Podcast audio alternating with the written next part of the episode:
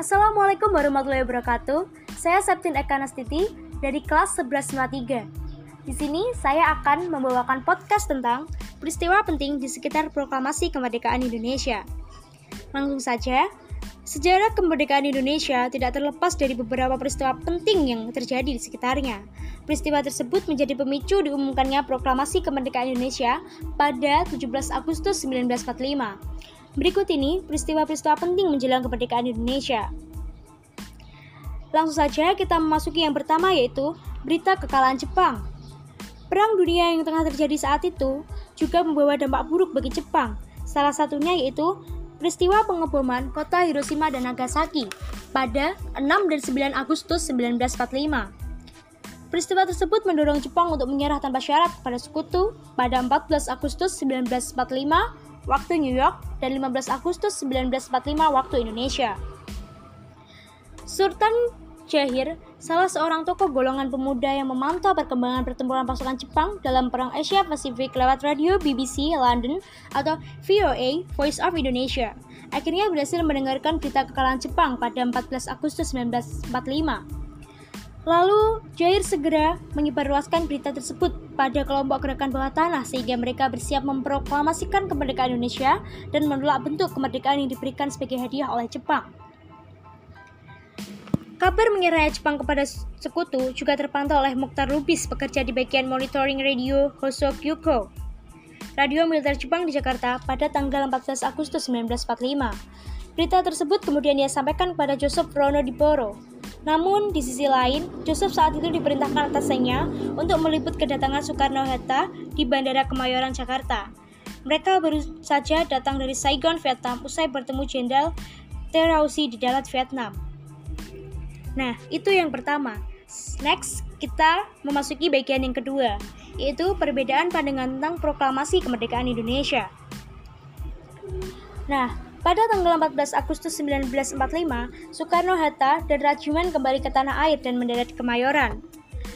Kairul Soleh dan rekan-rekannya yang mengetahui hal tersebut menunggu Soekarno-Hatta tidak jauh dari landasan. Mereka mendengarkan Bung Karno menyampaikan pidato singkat setelah mendarat di hadapan anak-anak sekolah dan orang-orang yang datang yang dikerahkan Hokokai dan Gonsei Kanbu. Khairul Sulah dan rekan-rekan kemudian menghampiri Soekarno-Hatta yang hendak memasuki mobil setelah berpidato. Dalam kesempatan itu, Khairul mengatakan kepada Bung Karno agar segera memproklamasikan kemerdekaan Indonesia tanpa menunggu lama lagi karena Jepang sudah kalah dalam Perang Asia Pasifik. Namun, Bung Karno hanya menjawab sepintas bahwa ia tidak ingin membicarakan hal tersebut. Lalu, Bung Karno dan Bung Hatta pergi ke Gunsei Reikan.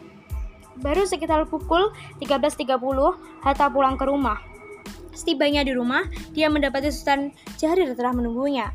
Pada kesempatan itu, Jahrir meminta Bung Hatta untuk segera memproklamasikan kemerdekaan Indonesia tanpa harus menunggu perintah dari Jepang. Namun, Hatta tidak dapat memutuskannya dan justru menceritakan hasil pertemuannya di dalam. Selanjutnya, Hatta mengajak Jahrir ke rumah Bung Karno di Jalan Pegangsaan Timur 56 Jakarta untuk membicarakan tentang proklamasi.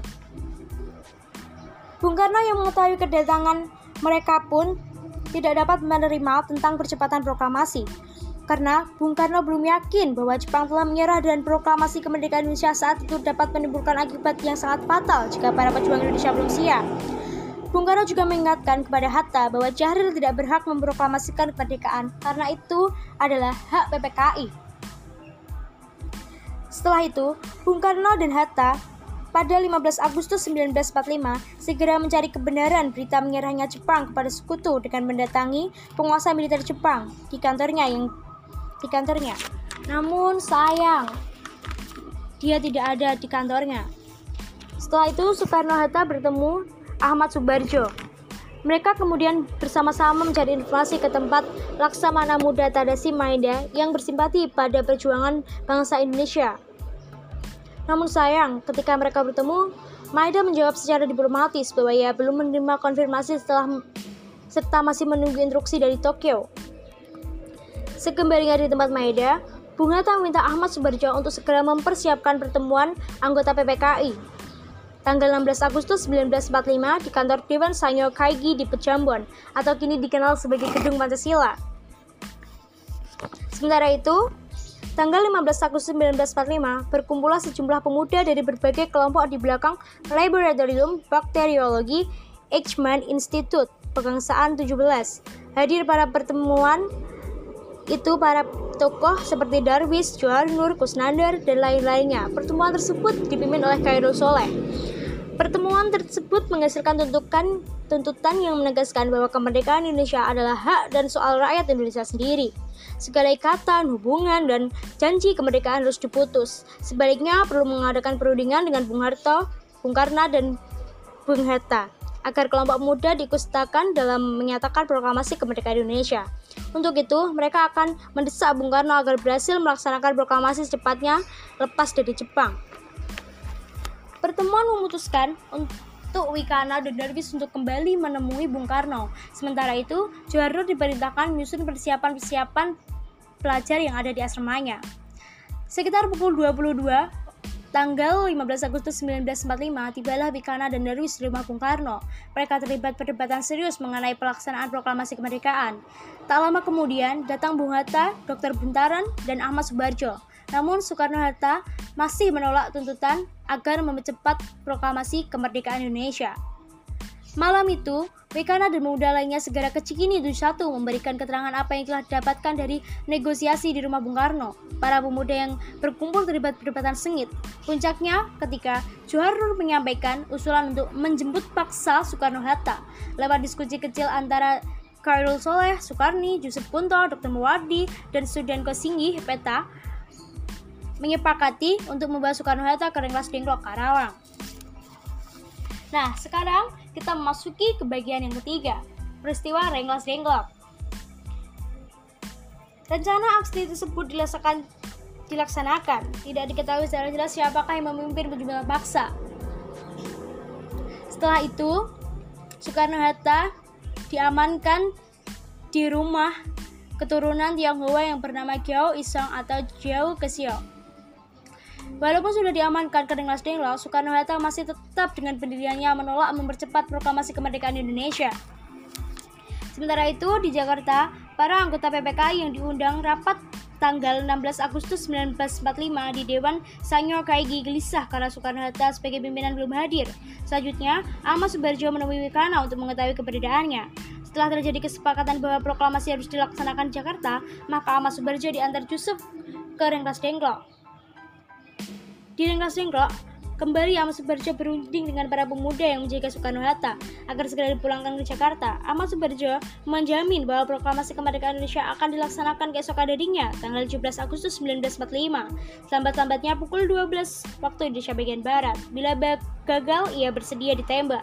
Berkat jaminan tersebut, Sudan Beno bersedia memulangkan Dwi Tunggal Soekarno-Hatta beserta keluarga ke Jakarta.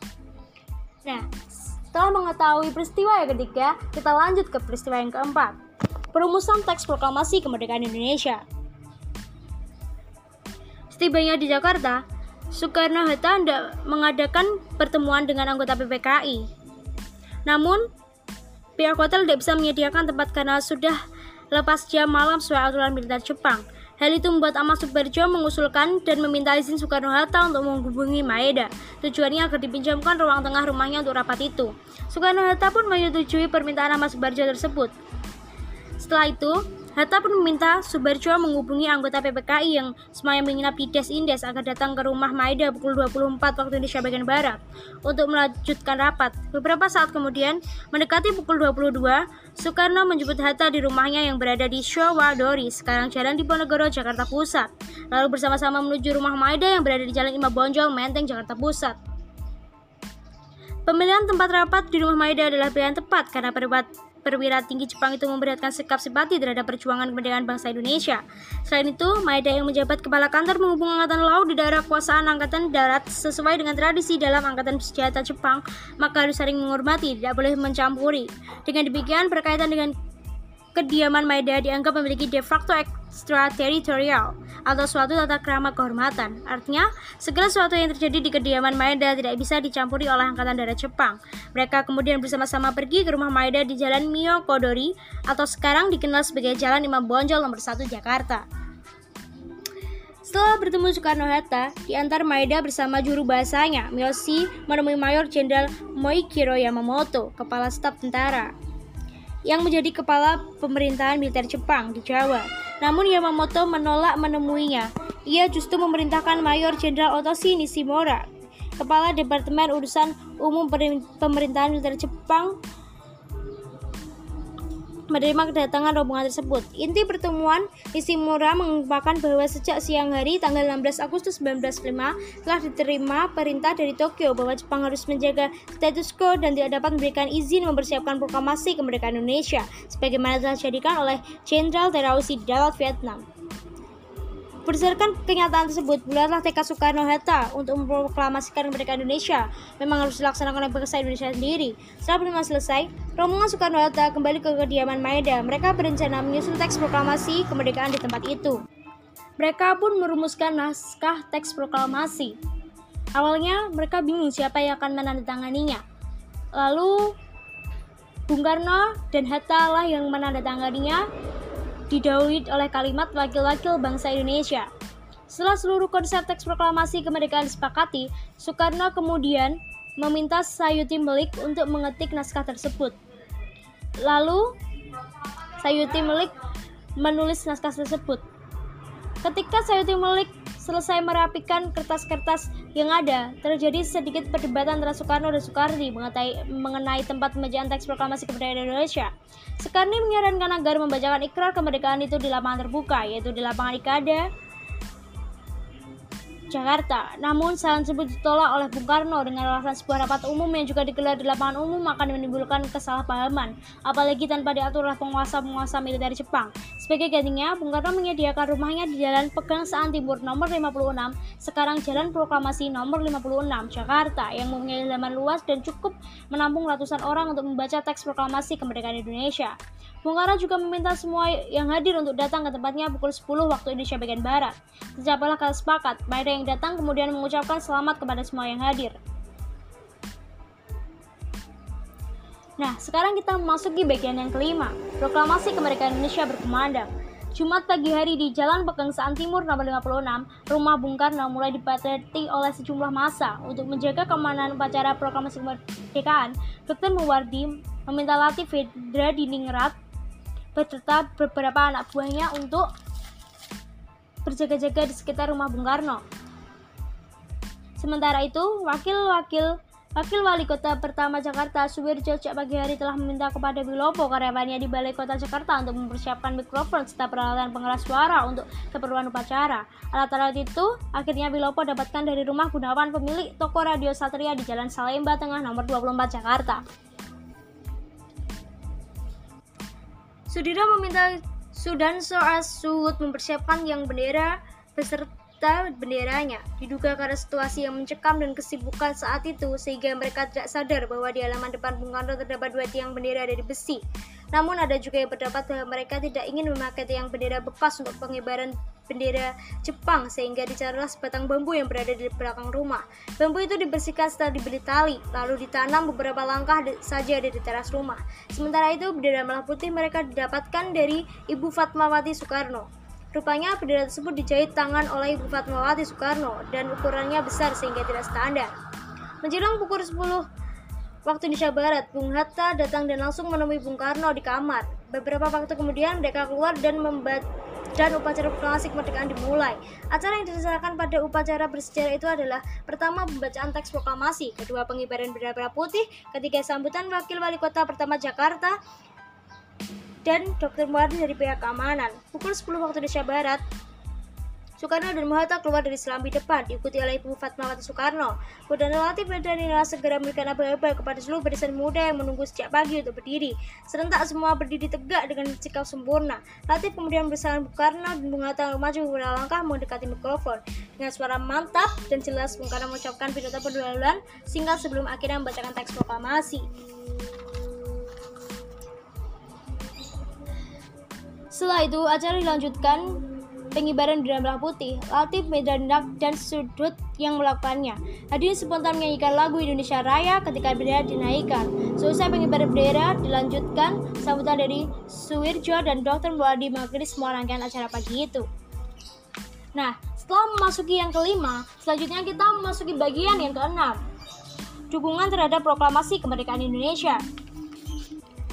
Dukungan terhadap proklamasi kemerdekaan Indonesia. Berita proklamasi kemerdekaan Indonesia segera meluas ke seluruh Indonesia, bahkan dunia. Kantor Berita Domai bagian radio berhasil menyiarkan, menyiarkan berita proklamasi kemerdekaan Indonesia pada 17 Agustus 1945 sebanyak tiga kali berturut-turut. Akibatnya radio pemancar disegel ke Mentai. Proklamasi kemerdekaan Indonesia yang dikemandangkan oleh Soekarno-Hatta pada tanggal 17 Agustus 1945 mendapat sambutan hangat dari seluruh bangsa Indonesia. Hanya berbekal bambu runcing, senjata tajam lainnya, dan beberapa pucuk senjata rampasan di Jepang, rakyat Jakarta menyebut tempat-tempat penting yang masih diduduki oleh Jepang. John memimpin para pemuda mengambil alih kereta pada tanggal 3 September 1945. Seluruh jabatan radio dikuasai oleh pemuda Republik Indonesia pada tanggal 11 September 1945. Para pemuda melakukan aksi surat coret menuliskan semboyan-semboyan perjuangan di tembok-tembok, kereta api, dan tram. Semboyan tersebut adalah merdeka atau mati dan sekali merdeka tetap merdeka. Tanggal 19 Agustus 1945, Sultan Hamengkubuwono dan Paku Alam telah mengirim kawat ucapan selamat kepada Insinyur Soekarno dan Muhammad Hatta atas berdirinya negara kesatuan Republik Indonesia dan atas berdirinya dua tokoh tersebut sebagai presiden dan wakil presiden Republik Indonesia. Untuk mempertegas kembali sikapnya, Sultan Hamengkubuwono pada tanggal 5 September 1945 mengeluarkan amanatnya. Dan dari amanat tersebut, hanya saja Sultan Hamengkubuwono diganti dengan Paku Alam dan negeri Ngayogyakarta Hadiningrat diganti dengan negeri Paku Alaman. Pada tanggal 19 Agustus 1945, Komite Fan Aksi memelopori menggerakkan massa dalam suatu rapat raksasa di lapangan Ikada. Tujuan agar Presiden Soekarno berbicara langsung di hadapan rakyat. Presiden Soekarno hadir dan hanya menyampaikan beberapa pesan yaitu membela rakyat supaya percaya pada pemimpin dan pulang dengan tenang. Makna dari rapat raksasa di lapangan Ikada adalah keberhasilan mempertemukan pemerintahan Republik Indonesia dengan rakyatnya. Perwujudan kewibawaan pemerintahan Republik Indonesia di hadapan rakyat menggugah kepercayaan rakyat akan kekuatan bangsa Indonesia sendiri. Di Surabaya pada tanggal 1945 terjadi juga suatu peristiwa bersejarah yang dikenal sebagai insiden bendera. Insiden terjadi karena tindakan beberapa orang Belanda yang mengibarkan bendera Belanda merah, putih, biru pada tiang atas di Hotel Yamato, Tunjungan, Surabaya. Tindakan tersebut menimbulkan kemarahan rakyat Surabaya yang kemudian menyerbu ke Hotel Yamato untuk menurunkan bendera Belanda tersebut dan merobek yang berwarna biru. Kemudian rakyat Indonesia menaikkannya kembali sebagai bendera merah putih. Selanjutnya kita memasuki peristiwa yang ketujuh, makna proklamasi kemerdekaan Indonesia. Proklamasi berasal dari bahasa Latin, proclamers, artinya pengumuman atau pemberitahuan ke publik. Proklamasi adalah semangat dengan rela berjuang, berjuang dengan hikiki, tulus, penuh idealisme dengan mengesampingkan segala kepentingan diri sendiri. Makna proklamasi kemerdekaan Indonesia dilihat dari berbagai aspek kehidupan, yaitu sebagai berikut. Yang pertama adalah sosial. Melalui proklamasi kemerdekaan, kedudukan bangsa Indonesia kembali sejajar dengan bangsa-bangsa lain, serta mendapatkan kembali keadilan yang menjadi haknya. Yang kedua, budaya. Bangsa Indonesia menyadari bahwa NKRI dibentuk dan didukung oleh beragam suku bangsa yang tentu saja akan mempunyai ragam kebudayaan. Yang ketiga, ekonomi. Proklamasi kemerdekaan Indonesia menyebabkan bangsa Indonesia harus melakukan pembangunan di segala bidang untuk meraih kemajuan.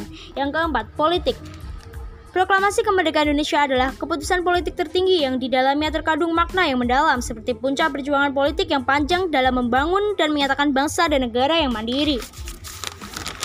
Yang terakhir adalah Pendidikan bisa dibilang kemerdekaan Indonesia merupakan buah manis dari hasil pendidikan. Sejak era kebangkitan nasional, para intelektual muda seperti Ki Hajar Dewantoro dan Sutomo menjadi motor penggerak pergerakan pemuda Indonesia hingga menjadi Oke, akhirnya berhasil merebut bagian 5W plus 1H. Pertanyaan yang pertama, apa yang menjadi dampak buruk bagi Jepang? Dampak buruknya yaitu adanya peristiwa pengeboman kota Hiroshima dan Nagasaki. Pertanyaan kedua, di mana peristiwa pengeboman itu terjadi? Pengeboman itu terjadi di Nagasaki dan Hiroshima. Pertanyaan ketiga, siapa yang mengebom Hiroshima dan Nagasaki? Yang mengebom ialah pasukan Amerika. Pasukan Amerika menjatuhkan bom ke kota tersebut. Pertanyaan keempat, kapan peristiwa pengeboman terjadi? Peristiwa pengeboman terjadi pada tanggal 6 dan 9 Agustus 1945. Pertanyaan kelima, mengapa Jepang menyerah tanpa syarat kepada sekutu? Karena adanya dorongan dari pengeboman kota Nagasaki dan Hiroshima. Pertanyaan terakhir, bagaimana cara Indonesia mengetahui kekalahan Jepang? Ya, Sultan Jahrir menyebarluaskan berita tersebut pada kelompok gerakan bawah tanah sehingga mereka bersiap memproklamasikan kemerdekaan Indonesia dan menolak bentuk kemerdekaan diberikan sebagai hadiah oleh Jepang. Kedua oleh Mokhtar Lubis, pekerja di bagian monitoring radio Hoso Gyuko. Dan yang ketiga dari Adam Malik yang bekerja di kantor berita Domei. Sekian, terima kasih. Assalamualaikum warahmatullahi wabarakatuh.